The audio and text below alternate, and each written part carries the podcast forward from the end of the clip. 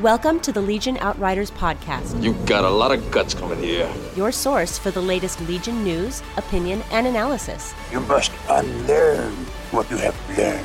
And now, here's your hosts, You will never find the more wretched hive of scum and villainy. John Archiquette, Will somebody get this big walking carpet out of my way? Matt Turner, I'm not afraid. and Joshua Gray. You will be. You're locked into the Legion Outrider podcast. John, Josh, and Matt here back for our third episode from the beautiful Power 9 games in sunny Las Vegas, Nevada. What's going on, guys? Hi. We got to play the game. I'm so excited. Well, that's what we're going to be really hammering into today is we finally got our hands on the demo copy of this game, and uh, it's it's been tough to keep your hands off of. Oh yeah, God, it's so fun. This is so fun. Like I'm, I'm, I'm, I'm literally speechless. I'm like, I don't know what to say. I'm so excited. To You should speak less if you're speechless. I think. Uh, Yeah, I know, I know. The, the shot collar didn't work, so oh God. I know. So we're going to talk a lot about uh, our you know recap of the games we've played so far, what uh, what seems to have worked well, some things that uh, we'd like to you know speculate on in the future. We're going to talk about uh, some interesting new developments coming out from uh, Fantasy Flight that maybe has Josh a little upset. We might let him uh, might take off his shock collar and see what he has to say about it. And uh, of course, we've got some Star Wars news and hobby information coming up because I got a chance to get my hands on the game uh, before everybody else did to play. I got a you know a little bit of time to paint in there, and man, the, the models are beautiful. They're just they're they're great. You know, They're well sculpted, yeah. easy to paint. Um, you know, great for beginners, and uh, yeah, just a lot a lot of great stuff to go over this episode. But uh, first, let's uh, take a little bit look at the Star Wars news that's coming coming out lately. Oh boy, uh, it's actually been pretty busy week. Uh, there's uh, been a couple things going on. Rebels has concluded, so season four is in the can. Yeah, cry, cry.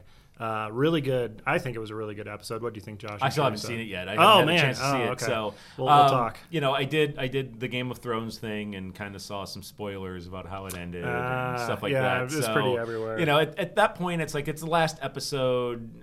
Uh, okay, let's. eh, so you know, I think uh, Mr. Filoni did a pretty good job of. I think everybody expected they were just going to wipe everybody out in the last episode, some sort of grand gesture to stick it to the Empire. But I think they did a pretty good job. I'm excited to see. They definitely leave some uh, questions that need answering, and I'm expecting at least a book or a comic series. I mean, another show would be great, but I know he's working on another project first. He said, but uh, okay, so Rebels is done. Uh, uh, quickly on that uh, tale, we also found out that uh, Mr. John Favreau of PCU and uh, Iron Man and all sorts of fame is going has been signed by Disney to write and produce uh, a live action Star Wars show. It's going to be featured on their streaming service which would probably be the thing that would get me to subscribe. but uh, I am super excited for that. I've been, I think most people have been dreaming of a live action Star Wars TV show.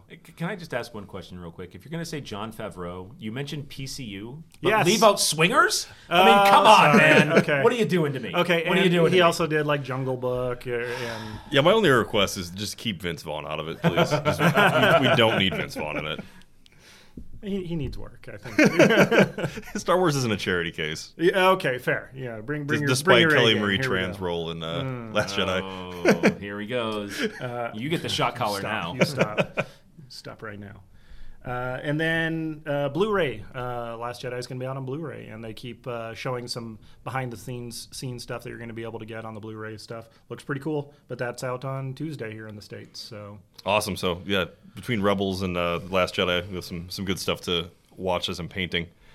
Now, uh, like I told you before, I, I got a chance to actually take home the uh, the demo set, and in one night I managed to cram through all of the Stormtrooper. they look all right. they, yeah, they- honestly, they're a joy to paint. Um, there's some really good tutorials online already uh, between uh, Sorastro, uh, who, who's done a few of them, and then um, think Rob Bear, one of the guys from uh, the 40k side, he, he did a little video on it. But uh, I kind of combined some of the techniques that I, I saw from those two guys to do these stormtroopers, and they're really easy. Yeah. You know, and, it- and joking aside, man, you only had those things for a few hours and they turned out looking amazing. I think some uh, photos went up on the Facebook page, so you can check there to see what he was working on. But I'm excited to see what you're going to do with the rest of them now that you're going to have them for a couple of days over the weekend. Yep. So I'm going to try to hammer out the rest of the uh, the rebels, and then of course Luke and uh, Darth Vader and the the ATRT. I'm going to try to get all those done Wait, Darth Vader wasn't done? Tuesday or Wednesday. No, I mean, He was black. I mean, well, he the, he, he the dark saber choice was bold, but That's still. yeah, his artistic license. But I'm gonna try to get those done by the end of the you know by midweek. So hopefully we can get some photos up there on our social media pages. You guys can check them out. But uh, yeah, for for doing the stormtroopers, really all you need is a decent white or gray primer. Um, you do a little bit of a highlight from the top. Yeah, you went with the gray. I was expecting you to just want the white, and Well, with, with painting white, you always want to build up from Okay. darker. Uh, that's that's always been kind of my. that seems counterintuitive to me. My little uh, lizard brain, when it comes to painting, says if you Well, paint white things, you paint it white. Well, you, you can. Uh, if you want to skip a step, you can prime it white. Uh, the reason I went with the gray is because you can do like a lighter gray base and then do a, what's called a zenithal highlight, which means basically you hold the spray can or airbrush above the model. Like at a zenith. Uh, Exactly. Oh, hence, okay. hence zenithal. um, so yeah, so you, you spray it from the top down, and uh, just you know basically where it, the sun would be shining down on the model Okay. and you get the white on top, so you get a natural highlight that way. When that's dry, you go do the details with black. So you got the, the you know the shoulders, the elbows, the knees, um, wherever the you know the when you're looking at you know the stormtrooper model, wherever the black would be strongest, and then you want to do the the eyebrows over the visor, and then the eyes. Really, that's it. You can knock all those out pretty quickly. Well, that sounds easy.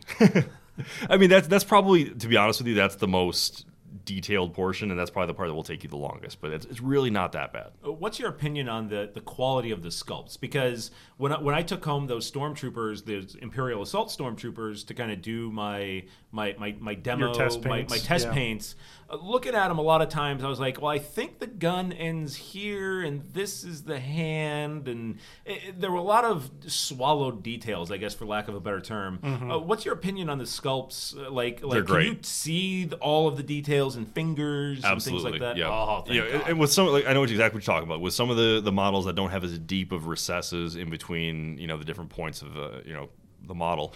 It's it's harder, especially when you get thicker paint. It's harder to you know keep those those details as you start doing shading. Uh, with these, they're they're well sculpted enough that. And Matt, you were cleaning them up with the, the hobby knife. There wasn't a lot of. Uh, No, there was. Uh, I was going pretty fast, uh, trying to get them built for you to take home and paint that night. Uh, I only had a couple hours to deal with them, but there was. They they did. And I've seen this trend in other game companies that they're hiding the mold lines around natural edges, like backpack edges or, mm-hmm. or creases in legs. So they kind of blend in really well. And also, the way they come prepackaged, it makes me think that uh, because all of the troopers are like Ziploc baggied with like troopers and then all their pieces. There's no sprues here or anything. I'm sure you've probably seen unboxing videos. If you've gotten a chance, there's tons of them out there now. But there isn't a whole lot of cleanup to do. You might still want to uh, wash them beforehand uh, in case there's any of that break-free chem- chemical. A little bit of soap and water, let them dry. But uh, other than that, just a couple of mold lines like in armor gaps that uh, were kind of. And honestly, you could probably ignore it and be fine for most people if you're like a high-end painter like John that will notice those details and probably drive them up the wall.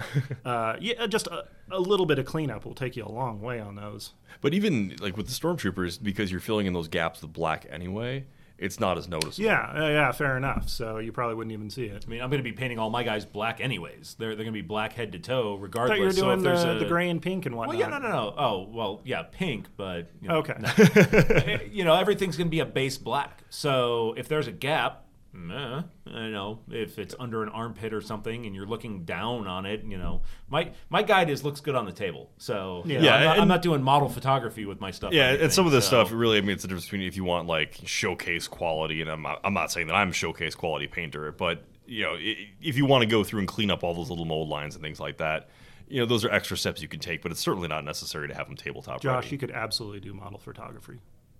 Well, not. I mean, normally, yes. Oh, okay. Just Yeah, not wanna with, make sure. You- not not with you my. got the legs Yeah, it, yeah, yeah, yeah, yeah. I mean, I, I I actually wanted to be a professional hand model. That was. Oh, yeah. Oh. I, I could probably Dethrone do David that. Duchovny? Yeah, that's it.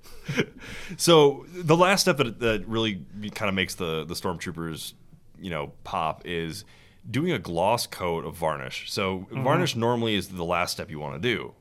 That's what basically seals up the model, so that way you're not, you know, when you you know put on the tabletop, you're not getting fingerprints on it, smudging paint, whatever. Well, doing this gloss varnish uh, basically allows you to seal it so it has that shiny appearance. But then if you put a wash on the top of it, it helps that wash to flow into the cracks better and keeps it from just sitting on the flat surfaces. So if you take what I what I did was I took uh, Nuln Oil, which is the GW um, proprietary Wash, wash, that they the- do, the black yeah. shading wash, Yeah, yeah. so I used the Nuln Oil gloss and I I watered it down with the Lahmian medium, but any kind of lam- or medium or uh, uh, air airflow improver stuff stuff like that. You can use that to thin it down, and, and it creates a you know a more diluted substance. You put that on the model, and it literally just flows into the cracks, and it gives a not quite black shade appearance, but it's it's a, it's a grayer, you know, what you see on the backpacks, things like that, and it really makes it pop out. I think. What what paints are you using? Because I've got GW and Army Painter stuff at home. I like the GW stuff a lot more than I like the Army Painter stuff. The Sorastro videos they show him using, I think uh, Vallejo and Yeah, Vallejo probably. and But GW. he does use GW yeah, as well. yeah, yeah. But what are you, what are you using? honestly, I, I use all of them. I've got some Privateer Press, I have some Army Painter, I have some GW, I have some Vallejo. Uh, for my airbrush, I use almost exclusively the Vallejo Air or Game Air, uh, just because I like the flow with them. I think they they just move through the the airbrush a little smoother. But everyone has their own. thing. the thing is, like, it's just personal choice, really. I mean, you can use any of them. Uh, color matching can be an issue betw- if you're switching between brands. Um, and then sometimes the consistency, like privateer press, is really thick. Yeah. Like you really got to water those down. Um, Yeah, pro tip for today: thin your paints, guys. thin your paints, yeah. Two thin coats. Yeah, I, two, I've heard that thin coats, somewhere out there on a Yeah. video. I'm not Yeah, sure It's where most exactly painters it repeat is, that but, mantra yeah. over and over. yeah, it- it- always thin your paints down. Uh, that's you know that's rule number one. But really, I mean, the, I the never brand, do. I'm just saying.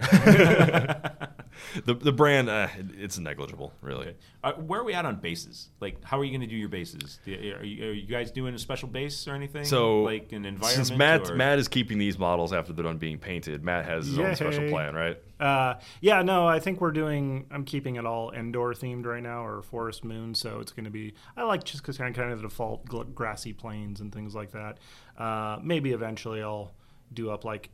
I I- feel like having a themed force would uh, necessitate you know changing the bases. So if I want to do like the Desert Troopers or something like that, I'd do the the Tatooine, go with the sand or something like that. But just kind of a uh, general broken forest, I think lends itself to a lot of different battlefield terrains. You can say, oh, they you know they're fighting uh, near Maz Kanata's castle. You know that's kind of a little rocky foresty area, or they're on Endor, or they're on Yavin. So it's just kind of a nice generic base, and it puts a little bit of color on there. Sure. like I- I'm planning. I'm not even planning on doing an, an environment for my base. I'm just going to pick like a neutral color. The vacuum of Uh, space. yeah, basically. but I mean, you've played Bolt Action. You've played a lot of these other games. Is that is that a common thing or? Uh, see, I'm I'm somebody who tends to build it off a theme. So I've gone into many games with you know bases that don't match the actual battle mat that I'm playing on. Because Um, who knows where you're going to end up playing, especially if you're exactly going to tournaments. You know, I've got a Space Wolves force that I made for 30k that has a specific like Egyptian ruined desert ter- terrain for the base. So it's really uh, specific for one type of battle mat. See, for me, I would, There are no wolves on Giza. I would I would almost rather just have a generic color base than have an environment that doesn't match the mat I'm playing on. I, for some reason, I don't know if of that's an. OCD thing or whatever, but So that just just- bugs me to see like snow on a base and it's in the desert. It's like. uh, I'd rather just have a neutral gray base and then well, tundras can be a desert. It's just about rainfall. Just to split hairs. yeah. But with you, You're going to travel with a mat that matches your bases with you and insist, hey, T.O., you know, we need to move the terrain over to my snow mat because it's not, it's clashing with my theme, really. It's, it's, I can't play to my utmost uh, potential. He has a forest moon theme. We, we wouldn't can't be play on fighting my here, mat, so. I win. Yeah, Unless we that's it. set up a dedicated biome. This sounds like something John would be coming up with, you know, with narrative play. But Well, it's kind of one of those things where if you're if you're playing at home most often, you know, maybe you got you know your girlfriend, your Sure. roommate, whoever you have it, you know, you play on a regular Your basis friends are with just coming home. over to play, sure. that kind of thing. Yeah, yeah, and you've got one battle mat, then by all means, like Sure. you know, maybe make it specific to that type of battle mat. Now, for us, because we come down to our friendly like, local game store here at Power Nine, and they have uh, a plethora of different mats. You're right. You may be better served making just a brown base that can, you know, match with anything. Not me. I'm, I'm gonna do. I'm, I think I'm gonna do like when I get my, Neutral my forest. set. I'm gonna get either like Hoth or Crait. That that Crait that we saw. oh. Oh, that's actually kind of cool. Props out there. Especially with uh, GW's got uh, texture paint that'll go right in for that. Exactly. Yeah. So uh, there was, uh, if you don't know what we're talking about, on the Star Wars Legion Facebook group, um, there's a guy and I can't remember his name, but shout out to this dude because he did a battle. It wasn't just a mat; it was he actually created the three by three square Trenches and everything. Yeah. representing the Crait, which was the the scene of the the final battle in the Last Jedi, and he did the red base with the the light powder on top, and he did all of the model bases the same way. And The cool thing he did about the model bases, though, is he put footprints in the bases. Oh, so dang. like like in the in, in the Last Jedi, when guys would walk, or when like Kylo Ren was fighting Luke, and he kind of slid, and it made that red streak. He did that in all of the bases. It was so cool. Like Yeah. yeah, mad props to you, dude. That was awesome. But I, I imagine we're gonna start seeing more more things like that. You know, I, I guarantee you, someone's gonna do a Mustafar mat. And Oh we're, yeah, we're gonna see some no, really cool. I, that's on my short list of uh, boards I'd like to build up is Mustafar, where we've already pretty much got a Tatooine table ready to go. Uh, Forest Moon would be great. I, I want to do a full on like Hoth diorama Mm-hmm. board. That would be awesome. like, I've seen maps that have like rivers, like through the entire thing, like bisecting it down the long way, but no bridges. By the game rules that we've seen, isn't that impassable terrain? Like water, like you can't go, you can't move troops through water. You could call it shallow water. Uh, it's up I to you and your guess. I opponent mean- to decide what it is. It could also just be kind of a nice delineating factor if you're trying to cut the board in half for you know different size games. But yeah, but I mean, that's that's something you can always do for narrative. As far as you know, when you're doing a competitive game, that might change things up a little bit. But yeah, you can do you know have to seize the bridgehead or you know make that one of the objectives. get some, yourself some Dathomir witches, and then build some bridges out of them to cross two horrible pu- puns. Wow, there. that just happened. Yeah. All right, and I can that that giant clicking sound you hear is iPad or iPods and radios going Oh, off no, all I killed the over show. the Oh, no. Yeah. Uh, but like, yeah, there- there's been some some really good hobby ideas that have been spawned from uh, from that Facebook Legion uh, group. And you know, if you've got some more ideas like that, by you know, by all means, share it with us. If you've seen some stuff elsewhere, uh, feel free to send it to us on our Facebook page because we're always looking for for new new cool ideas. The other one that really caught my eye was the the man who did the was it Pao the Yeah, Pao. Yeah. Pao from Rogue One did a little sculpt of it. Now I'm not sure what the uh, the actual Scale scale, is on that, but really, really great job for the sculpt. It's pretty though. cool. I, I can't wait to see. I'm sure there's going to be some aftermarket support from other companies that do like weapon swaps, head swaps for other Yeah, FFG. space themed games. Please, please give us some alien head swaps. Oh, because- uh, I mean, Somebody, I, I want them on calamari. yeah. I, I want, I want my sergeant to be Mon Calamari, and I, I need to announce that it's a trap every time. every time. This is one of the things. Is there a reference there? I Yeah, I'm don't- not sure. Yeah, it's overdone. But um, What? uh, th- This is one of the things that I find really cool coming from X-wing. That uh, just the creativity of the entire community, Oh, yeah. You know, repainters and people who do mods and stuff for X-wing, it's kind of a very niche community. Mm-hmm. Like, eh, probably 80% of the, the people that you'll see come out to events do absolutely nothing to their to their stuff because it's already pre-painted, pre-based, and, and you know all that stuff so for me coming over from this game to see just you know doing the Pao head swap doing the Crait stuff you don't nobody does that i mean because space is space you don't have different environments quote unquote in space uh, it's it's so cool f- for me to see You get that just- scratch built element Yeah, that you can it's really so get crazy cool. with. I think the beauty of it too is you don't have to do it. It's something. It's an Yeah. element that's there for people who want to be able to do it. Can express yourself. Exactly, but you don't have to. You know, if, if you're happy with playing, you know, pulling the models out of the box, maybe giving them a you know a three color minimum and throwing them on the table. Okay, you know that's that's your hobby. That's the way you want to do. It. I do. don't even do that most of the time. Or, you know- they get glued together.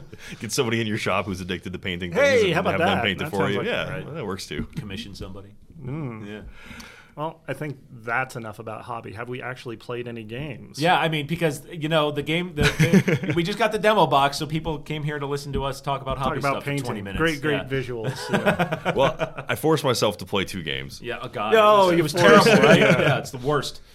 Well, you know, normally I'd probably would have been sitting there and waiting until I had painted everything up first, but got a couple games in, and man, I love it. like it's it's been enjoyable. Like I really I, I really thought the game played smoothly. Um, full disclosure, I did go undefeated so far. My my rebels are two and zero. So Yeah, Hobby you know, John turns out it's uh, John the Wrecking Ball, and uh, he now has the uh, the crown for the best record amongst our little crew right now. yeah, two two and zero. So we'll, we'll see how that how that works. So basically, we're all retiring. He's got the hobby aspects locked up. He's hosting, and he is the got the best record. Yeah, so. this is becoming a one-person show after Yeah. this show. So, So- you know, none of us can hold. Good a luck on your own, buddy. To uh, two and zero, John. I'm gonna So- develop multiple personalities so I can hear myself talk. but uh, yeah, we Josh and I literally just played uh, an hour ago. And uh, Josh, what was your thoughts on it? the game is it's so much fun. I mean, I, I, I ex- and duh, right? I mean, it's it's a game. It's supposed to be fun. Uh, the game was a lot more fun in ways that I didn't really expect it to be. Um, I mean, obviously, I'm on record with not really liking the command and control system. Um, from what we had seen in the in the previews and all the articles and discussions and everything like that. Um, I'm coming around on the card, you know, your your your the cards that you're throwing out prior to each turn. Um, I, I found that that added a very nice tactical layer to kind of that turn zero that, that, that I like to talk about. Um, and it made it a lot more fun. It's like, oh, okay, well, here's my zero pip card or my one pip card. Oh, you got a one pip card too. Okay, da da da. You know, something in the X Wing that would be pilot skill and part of the list building process is now a, an in game element to see who seizes control of this particular turn. And it, it gives, unlike X Wing, where it's like, okay, you know you go in pilot skill from from one to nine and then shoot from nine to one. Okay well we've got i've got all nines so i know when i'm going to go you know. And that's part of the conscious decisions that you make in in in playing the game. Um, the game that you and I played, it was like, okay, well, I'm going to play this card because this guy's got to go, and there was there was kind of a seesaw to momentum in the battle um, that was kind of. I think that's how the game was designed, and that's what they intended. Um, I, I really like that. I thought that what made the game a lot of fun to be able to go, okay, well, I, eh, I'm willing to give up initiative and maybe take some damage on this unit to be able to have more control over these three guys and have this effect with Vader.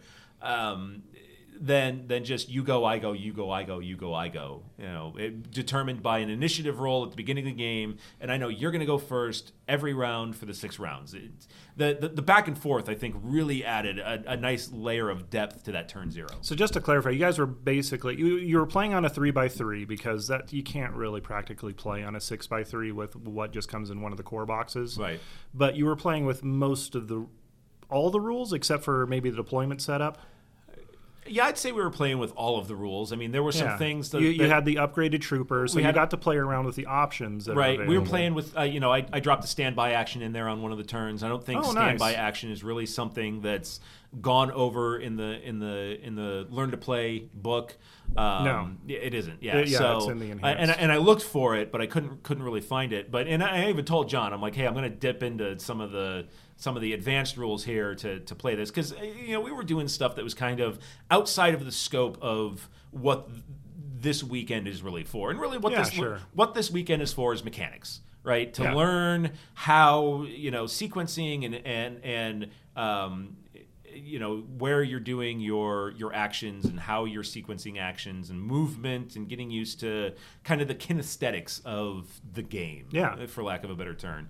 Um, the core demo box is basically just and, and the way they tell you to teach it is basically just to introduce people to the broad concepts i'm hoping you guys are past that by now so Yes, you're, you're ready for more of the advanced Yeah. rules we're, we're all familiar with the demo videos that have been out but getting down to play with the crunchy actual like i've been actually teaching the demos with suppression because i think that's a huge part of the and that's what we played it too. Yeah, Yeah. we played with suppression too. We even busted out the uh, the the uh, was it the displacement rules? Yeah, yeah, yeah. Oh, we tried nice. to we tried to do displacement came and stuff like that. Yeah. Yeah. it came up, and then I realized that I had understood the rule wrong. So then we kind of rewound it a little bit, and um, Well, that's the exciting part about you know there. actually getting to sit down with the game and play is you find out that you're you had a misconception about how a rule is supposed to work. I know Exactly. I've definitely been correcting myself over and over with all the demos I've been running here in the store.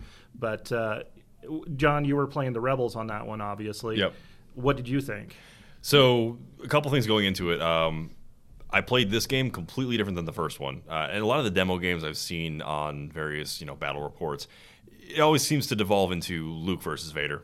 Mm-hmm. There ends up being just you know whether it's early in the game or later in the game is you know Luke versus Vader. Uh, They're your big tough hitters, so it makes sense they're the last ones kind of standing. So you almost feel like that everyone else is set up just to get to that point. And the first game I played, it, it kind of worked out that way. Now the game that Josh and I played, um, you know, we we, st- we set up basically with the the stereotypical, you know, face off, try to get your guys into cover, but then. I moved my Luke around the right flank. He moved his Vader around the left flank. and that was you know that was a you know that was that was a tactical choice on my part because you know Vader has that card where when he activates he can throw three suppression tokens on 2 trooper units. Uh, You had moved your Luke up the up the right hand side, your right, my left.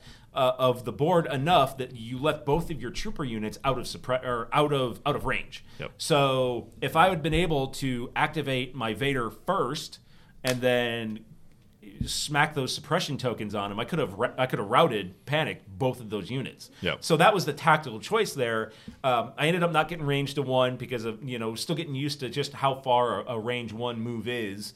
Um, and, and how far the ranges actually are. You don't quite have that that idea of being able to look at the board and going, "Oh yeah, that's range 2 Uh, you know that that that'll Yeah. come. That comes with the game. Oh yeah, just Um, reps.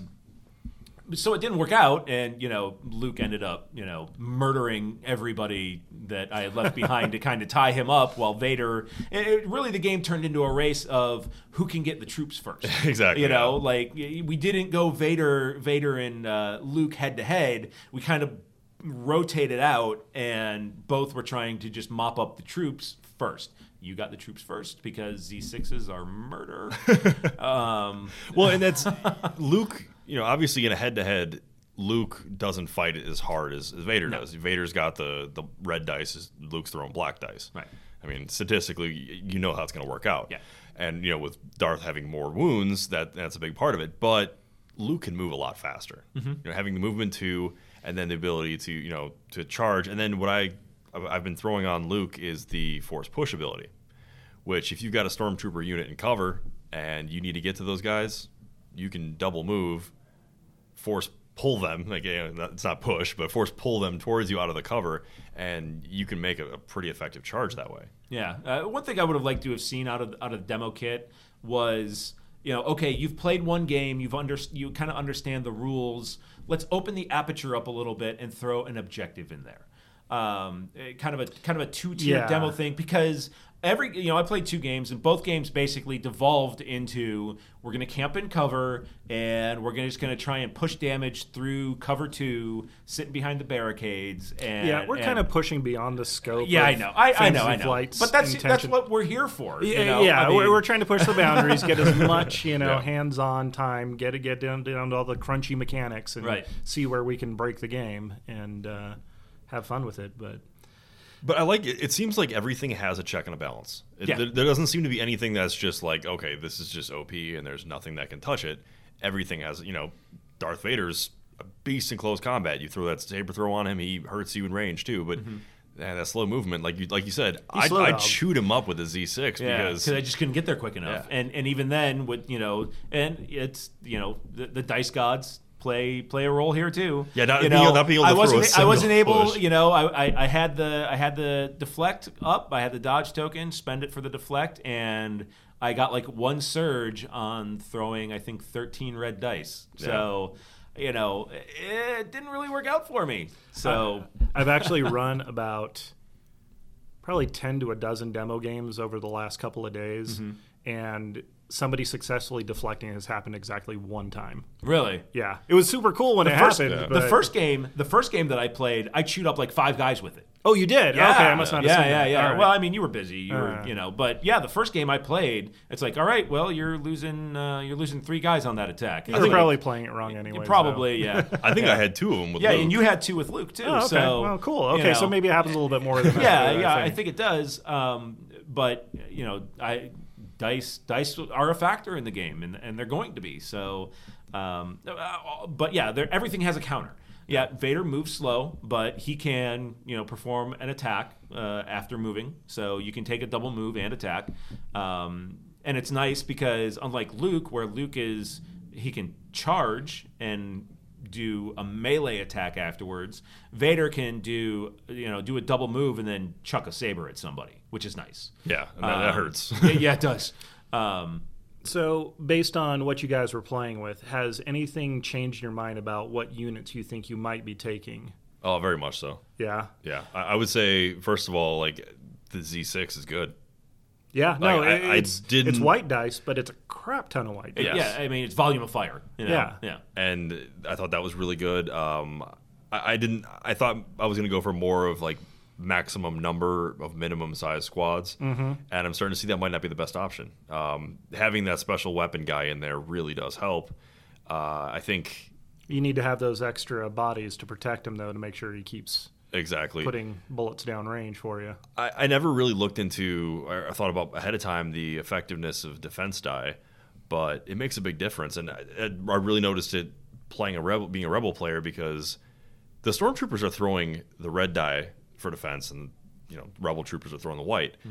That's the equivalent of if you want to go by 40k terms, you know, having a four up armor save versus a five up armor save. Mm-hmm. It, you know, it, it does make a huge difference, and then also stormtroopers are also throwing that surge for their you know attack die and we saw you know i had one round of shooting where i threw like four surges and i'm like well i'm a rebel so Yeah. i'm not getting anything yeah, out of yeah, that You're not getting anything out of Yeah. that. You know, and then conversely, I was, you know, I had a, a full up squad with the DLT, and I, I think I threw something like four, four, four or five hits out of the, I think seven dice that I threw because of surges. Yeah. Because I was able to take those surges and convert them into hits, and then you know from there on out. So it was it was nice. and I, I think a lot of that has to, to go with your play style now i think both of us are both kind of aggressive players Right. and for you know to effectively use the rebels you need you need to make sure that you're using dodge so if you're if you're dodging you're foregoing either moving or aiming Mm-hmm. in addition to shooting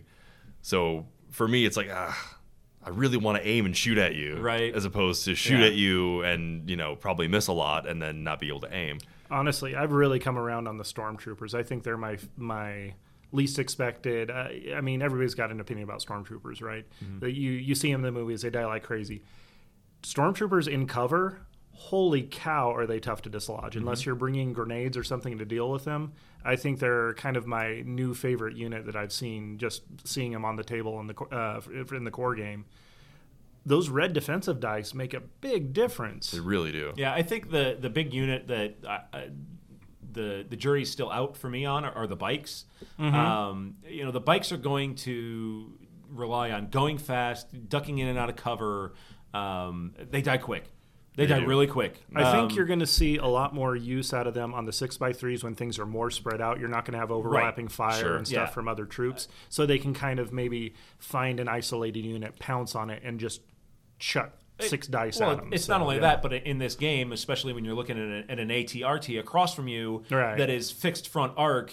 Well, it's a it's a three and probably three has range on you from Yeah, yeah, turn yeah. one, I mean, I mean, I mean, literally, you could corner that thing and just Mm-hmm. angle the the fixed front, never move it, and it's gonna sit there and just enjoy it- it range can two cover- to four fiery laser death. Yeah, That's and honestly, that's why I So- did, I've done both games with Yeah. the ATRT. I basically picked a firing lane. Yep. You know, something Wait, that, something that gave it. me You didn't take the flamethrower.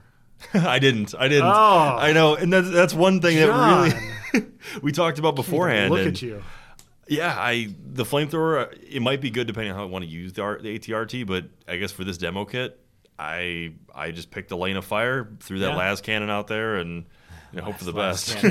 wrong, wrong property, John. It's not a Ah, last it's a laser cannon. It's slang. Everybody's using it. Laser swords, lightsabers, whatever. Yeah. I, I, you know, the the purpose of the demo game is to get us used to the mechanics. Yes. You know, it's not to get us used to tactics. Oh, yeah. Um, because Not supposed to, but we did anyway. Right, right, right. But I mean, you know, we Well, you tried hope. doing some tactical things and we got more used to it. But every demo game that I've watched has devolved into rush troops behind a barricade and volley fire from there. You know, it's it's World War One. As opposed Trench to warfare, yes, yeah, trench warfare. yeah. So you know, and then if you can get one of your your force users, one of your glowbats up there to it's World War One if General Pershing had a, had a giant laser sword. basically yes.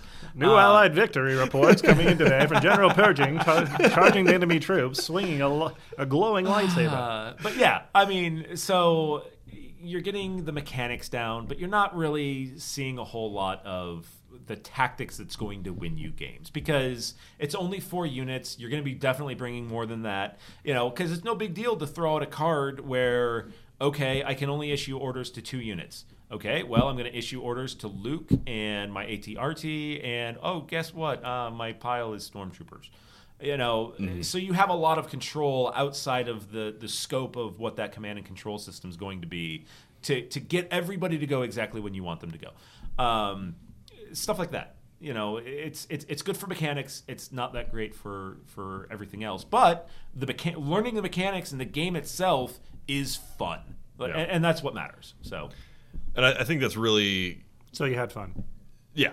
a little bit, just a little bit. Well, Matt, you have been doing more of the observational side of things here because you unfortunately haven't been able to get a whole lot of game time in yourself. What, Yeah. what have you seen so far? No, it's been really good. Um, yeah, you asked me how many games I've played, and I was like, I kind of played one. Uh, I've been running demos for other people, coaching the games and all that, but I, I, I haven't gotten to sit down. I played another guy, but I was basically feeding him troopers to, you know, teach the mechanics, all that stuff.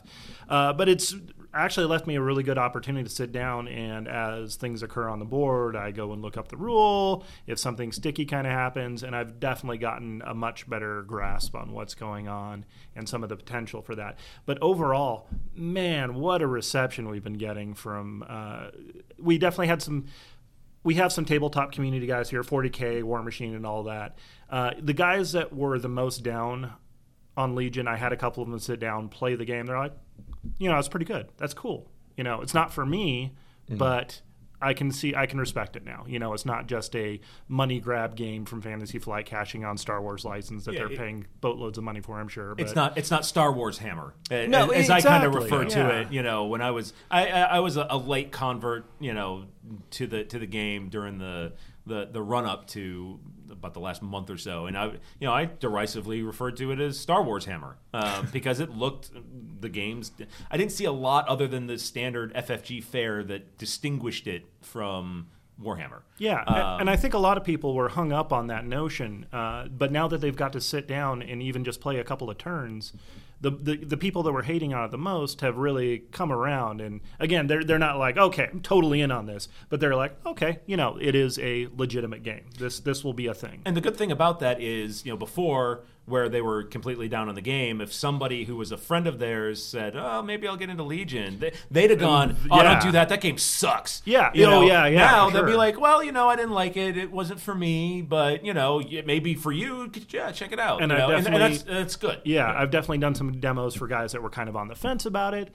Ended up buying in. They're super excited for it. Had a lot of fun. Uh, people that have no basis and uh, we've got it set up in our front table so you kind of see it when you walk in the door. Uh, we have guys coming in for like magic and other things.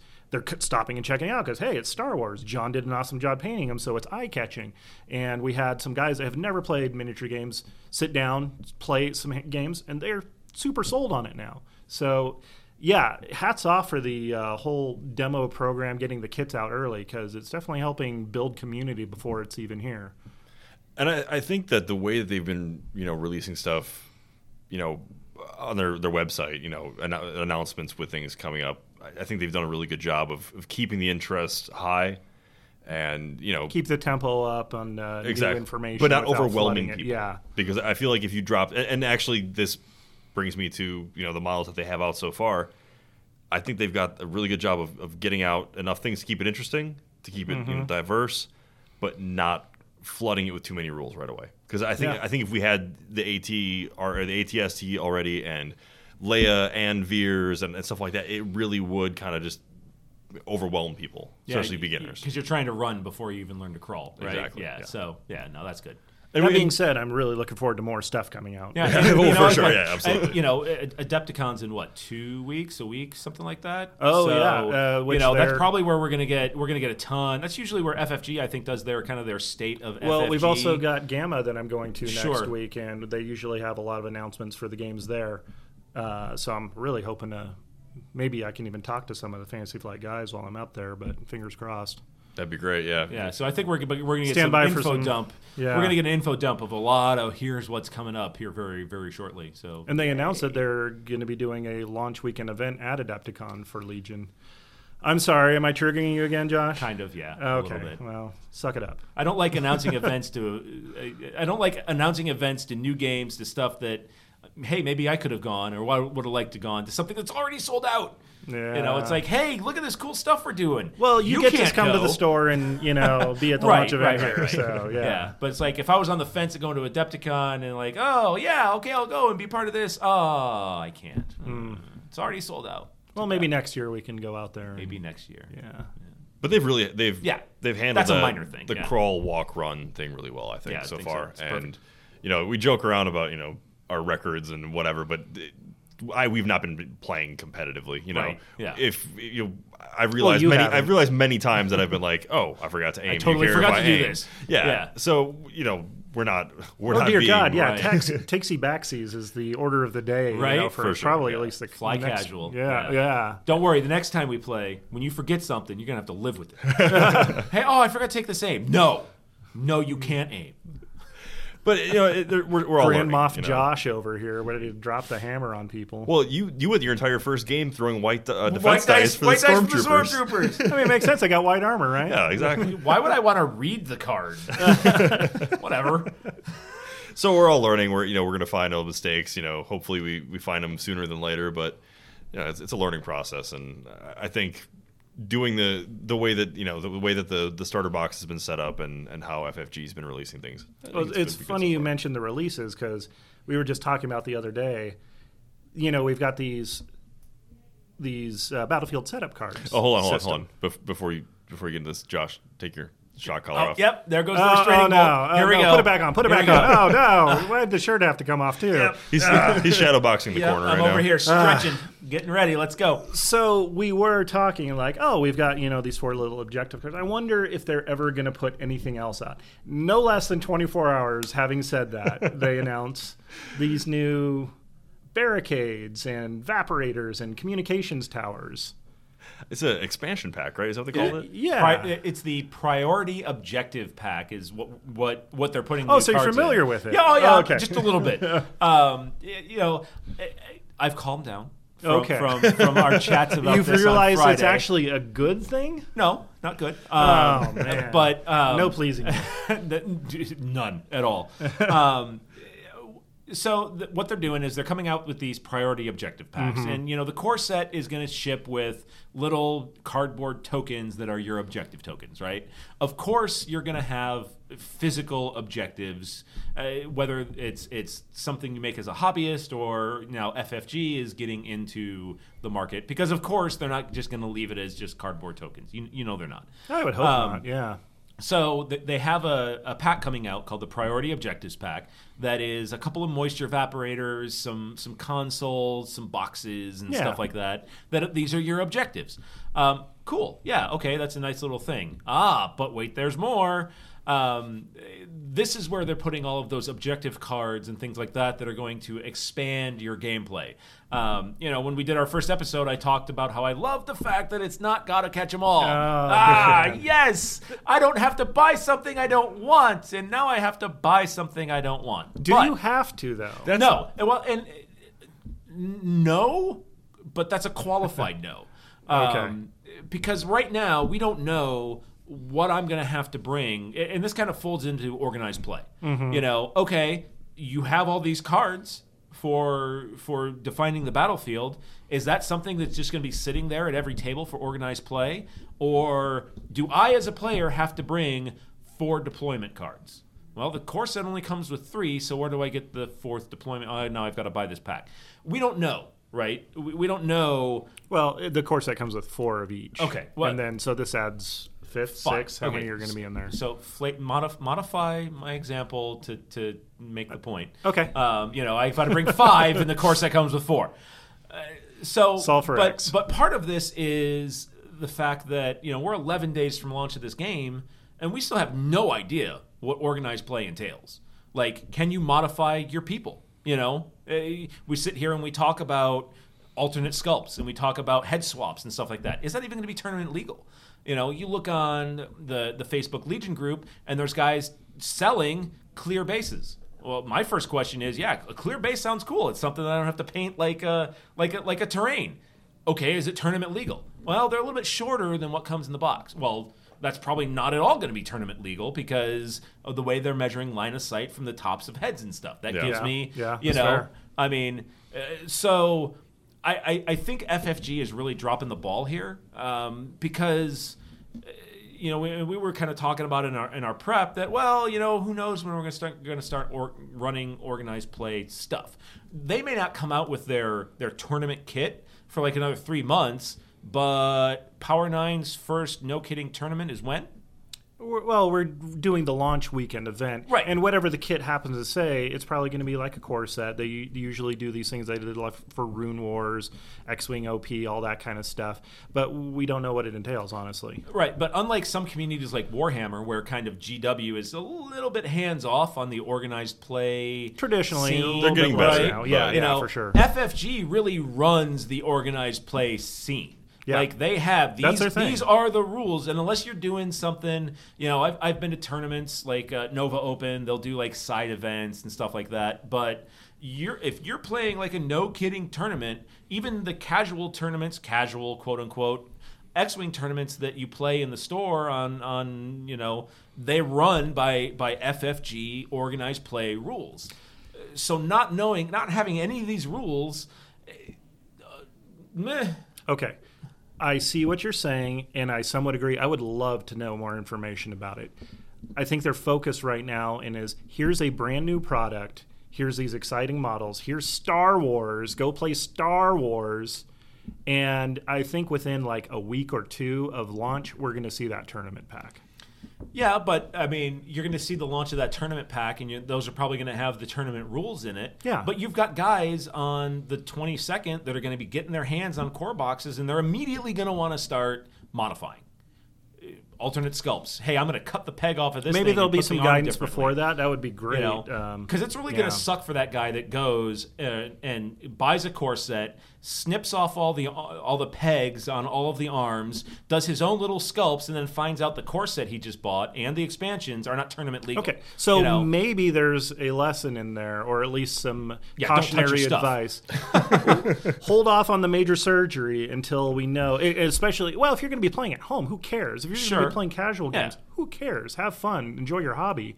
If you're planning to, you know, take those heavily modified things and going to competitive events. Well, maybe wait to make sure that the TOs or whatever are going to be cool. Yeah, it. but but that's something we've already talked about is people who have said I'm going to play competitively and I'm going to mod my stuff to give myself a competitive advantage. So there's a lot of precedents in other games that uh, even like really tight competitive games like uh, Warmachine, they say 50% of the model has to be uh, the original model. You can do some modifications because they recognize that creativity and hobby is a big part of this. You know, game, uh, whether it's Warmachine, and I think Legion is going to probably follow suit the same way. If you're not modeling for advantage, and the the modifications are re- reasonable, not like weapon swaps or anything. But sure, throw on a Mon Cal head to your your sergeant or whatever, or you know. But you can't have like a, a, a Bothan grave marker and say, okay, that's my trooper. You can't see him because it's, he's dead in the ground. The end. But I mean, even doing a, a, a Mon Cal head, for instance, you know, Mon Cal in the in the fluff have very tall heads. In a game where you measure line of sight from the top of the head, putting Mon Cal heads on all my squad sergeants gives me an advantage because Does now it or well because well, now I can could be a get over something too. and maybe depending, Yeah. you know, situationally. But if I'm modding for advantage, I'm going to position my people to to maximize my advantage that I gave myself by putting that head on there, while minimizing your my disadvantage to your ability to shoot back, for instance. Um, So, I, I can't make an entire squad of uh, Ithorians. Is that what they're called? The, uh, the, the hammerhead Hammerhead guys. guys, yeah, yeah. hammerhead guys. Yeah, I can't do that. um, you know, I think or- you need some bigger bases for them. They're pretty, pretty beefy boys. Um, so that's where I think. I mean, we're 11 days out. We should have this now, in my opinion. I, you know, We're 11 days out from a game that hasn't even been released. That's yet. that's kind of my my thought on it. Like Mm. I I'm not granted I've, I've not been exposed to the FFG model, but just from what I know from GW, I've never seen until just you know the last couple months any input at all from their the company about competitive play. They've they've pretty much made themselves we're a model company. So Yeah. the fact thank that God FFG, they're coming back from that. Sure, and that's not the right mindset either. But from FFG's standpoint, it looks like they're doing everything you know to make this game you know, both fun, And it- competitive, yeah. and, and you know tournament ready. And for for the Pokemon people out there, at least they're putting those extra objective cards in a. Do, do we have prices on them yet? I haven't seen anything. Yeah, I haven't either. But it's probably going to be fairly minimal. Sure. And they're in a neutral box. They're not faction specific. Yeah. So you're Right. not. Well, I'm only Imperial, so I don't want to buy I don't these wanna buy Rebel this. Right. objectives. Yeah. You know, uh, just to make sure I've got them all. And from a business standpoint, you know, with collectible card games and you know, with Destiny stuff like that, like there's that element where you need to keep buying more stuff to stay competitive. Sure. You don't see that as much in model games. So you, you got to find a way to make it profitable. Sure. And you know, Yeah. if that's the if that's the method, I'm okay with that. But what it also kind of folds into for me is, you know, we're talking about well, it's it's not Rebel, it's not Imperial. You'll still use it. Well, will I? Because if I'm coming into a game store and Oh, the I game mean- store has all the terrain, Sure. and I'm not planning on playing this at home, why do I need to buy an objective object pack if I'm not if I'm not required to use it for the game? Okay. If you're not required, then you're not Right. required. Yeah. Period. I know. But now I'm missing out on we're cards. and now probably going to being- have sure. sets available. For, Right. I'll probably keep the cards behind the counter if you want to use them. I- hey, whatever. I mean, really, you what that kind of thing does is it pushes people onto the secondary market where I go and buy a bunch of them, and then I sell the cards for three times what they're really worth on eBay. And I think that's probably uh, FFG's mindset in this is they're they're trying to prevent as much of the secondary market as possible by offering things that people would go buy. Sure. Because I'll be the first to admit I've gone and looked at like imperial terrain for moisture farming. So you know the, the Oh, there's a yeah. yeah all that all that stuff stuff right is out there already. So why not? They they have the means to produce that probably at a cheaper cost than what most of the you know secondary market's doing. Sure. So why not tap into that? You know, I, I, I'm I applaud it. I you know I hope it's not going to be super expensive, but Right. I'm just excited to see like the the moisture towers and stuff. Uh, Yeah. Because that was no no Tatooine board should be complete without having some of those odd looking spire things hanging Right. out in the field. And I was like, God, how am I going to make some of those? But hey, now I don't have to. And it's not even Tatooine either because I was watching Rogue One Oh, yeah, yesterday, no, and absolutely, they have yeah. on uh, with the first planet in Rogue One. Uh huh. Uh, Whatever they were hiding eludes on. me at Yeah. moment, Yeah, but Yeah. yeah. So they're they're uh, they're everywhere, I'm And they're assuming- objectives, so Yeah. it's like we're apparently fighting over water now. Sure, and that's always more fun than trying to you know fight over a piece of cardboard. like Right. you're saying earlier. Sure. So that you know that, go, that all goes into it. One last question for you: playing the couple games that we did play, what weapon do you think was the, the what weapon upgrade card do you think uh, had the most impact? I mean, I only played Imperials, um, so I, you know, I I really liked um, saber throw. Saber throw is really nice.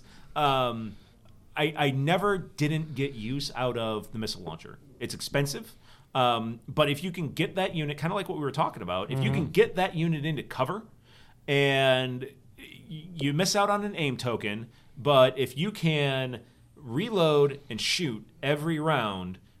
That thing, uh, any armor that's out there, that thing's gonna wreck face. Yeah, and of course, Um, remember your the, that, that impact rule. If you're firing with your normal Your attack blasters, guys, that's yeah. carrying over. Um, one thing I didn't see a whole lot of in the demo games that I played or watched, I didn't see a lot of split firing. Um, uh, we even mentioned it that you know halfway through our, our game that oh wait yeah we can split fire. Yeah. Um, because I didn't have I didn't have range from my troops to your ATRT Mm-hmm. that I was shooting with, with the missile launcher, but I had range to your troops that were in cover.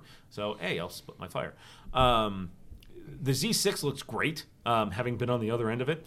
Um, I, I don't see, and I didn't see a whole heck of a lot of usefulness out of the uh, the Ion Trooper. Um, I, I think you're just better off with volume of fire. Um, Well, and also we haven't seen ATSTs on the board yet. true. As soon as you get sure. ATSTs out there, you're gonna taking want away some one of their ion actions troopers. can be a really big benefit. And if you're hitting them with tow cables, spinning them around so you're out of forward arc, Mm-hmm. and then they also have one action, you're not killing them, but you are really mitigating what they can do. Right. Yeah. So, as the meta changes, because it will, You know, as, as every release comes out, the meta Sure. will shift. Uh, you may start seeing more use out of the Ion Trooper. The grand inauguration of the ATST meta that will never happen again. Uh, the DLT was nice. The, the DLT Yeah. 19 was was it, it, it's a good Swiss Army knife. Mm-hmm. Um, doesn't throw a lot of dice. You know, it's only throwing I think what two red. Two Two red. Um, it's two red, but it's range four. It has uh, it has impact one. Um, it, it, it you can shoot it at anything, um, which was really nice. So you know you can you can you can take a pop at an ATRT with it and maybe hope to push a damage or more through, um, depending on how your dice roll. pretty, pretty cheap upgrade for a weapon. Yeah, and it was too, pretty right? cheap Yeah. upgrade. Yeah. So um, I, I, I think the, the DLT is a is a great all arounder. Um, The the uh, the HH12, if you can get it into cover and you're willing to shoot it without uh, without an aim token, and maybe Veers helps that. I, we haven't seen his command cards. If he hands out uh, command, if he hands out aim tokens, I think you know, he does. I think the, yeah. in the sneak preview, I think they did show that he mean, does offer that. Which if you can if you can park Veers next to you know a couple of a couple of missile guys and hand out aim and reload and, and shoot every round. Ooh, maybe we could see some dodge tokens coming out from Leia or Uh, right something. yeah, something For those but troops. it's um it was uh it was nice it was Yeah. really nice it did work in every game that i played It'll be interesting to see how effective that kind of tactic will be on like an objective board. Like, oh, you got to do line breaker, get into the enemy deployment zone. sure Ooh, Yeah. okay. Am I really gonna have this unit just dedicated to supporting fire? Cool. Yeah, playing around it might maybe that'll work. But uh, if you need to be hustling around the board grabbing objectives, eh, you got to plan for it. Yeah oh yeah absolutely but i mean if you're if you're lucky enough to be on the defensive and you can just park it somewhere oof good luck Come at me. yeah yeah good luck I think the card that I saw that had the biggest impact was Force Push, and just because of the versatility of it. And I, I think in our game, it didn't really. I don't think I used it, but the game before that I played, um, even even just the threat of being able to have it available, but movement shenanigans in any game, especially when objectives are going to become a portion of it, I think it's going to be huge. And being able to move twice, throw one of your units closer to me, and then attack, that alone is, is a huge thing. Mm-hmm. But then if another unit's engaged in close combat and I don't want them to be in it, I can throw either one of those two units out of close combat. Right. Because if you read on the card, it says it doesn't even if this card is engaged or that unit is engaged.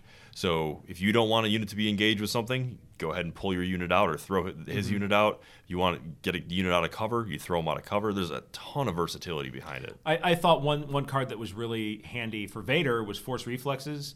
Um, the, the the the loadout that we had that I ran with Vader, he, that was my only exhaustible Force card. So with Master of the Force being Oh, able yeah. to untap that at the end of every round, you know, I was I could move I could double move, saber throw, or melee and dodge. I mean. eh, One of the big things in X-wing that we always talk about is action economy. Um, depending on how you do your Vader, there's a lot of action economy there. He doesn't move very far, but being able to throw three red dice out at a distance of range two and a free dodge token every turn, it's no joke. It's Yeah. good. Yeah, so a lot of things we've learned so far in the last week, and I think uh, a lot more stuff coming up within the next week. Also, you know, we got some more releases. We got some more hands-on time with the game. I think we're going to try to live stream the uh, launch day event. So stay Oh. tuned for that. Awesome. So yeah, make sure you uh, check us out on our Facebook page, our Twitter handle. What uh, what's our address for those? So our Facebook page is uh, facebook.com slash Legion Outriders, and our uh, Twitter handle is at Legion Outriders. So you can you can reach us both on the, on there. Um, we're on. Um, we're, we're active on the on the Reddit Legion forum. So under I, I think we're u slash Legion Outriders. Um, you know, and, and drop us a line. Let us know what you think. If you've got something you want to hear us talk about too, you know, let us know, and we'll we'll throw it into the hopper. So you know, we, we obviously are, are pulling a lot of good ideas to talk about from what we observe in the community. So you know, if, if you, you got something you want to hear us talk about, or you got a question for us or whatever, you know, Have Josh yell about. yeah, if you want to, you know, if you want to give me my, if you want to assign me my, my rant of the Prod week, the- um, you know, I'll- I'll do bear. that. I, you know, I would like to say one thing as we, we kind of wrap this up here. Um, looking at our statistics of uh, all of the, the places that people are downloading our, our show from, Um, each uh, we've done two shows, and we've had each show downloaded once in Russia. So, uh, so, so, Comrade Putin, thank you for listening. um, and just remember, in Soviet Russia, podcast listens to you. All right, guys. Well, I want to thank you for listening to us on the Legion Outrider podcast. Josh and Matt, thanks for uh, hanging out with me today. And make sure you guys check us out next week. Thanks a lot, Outriders.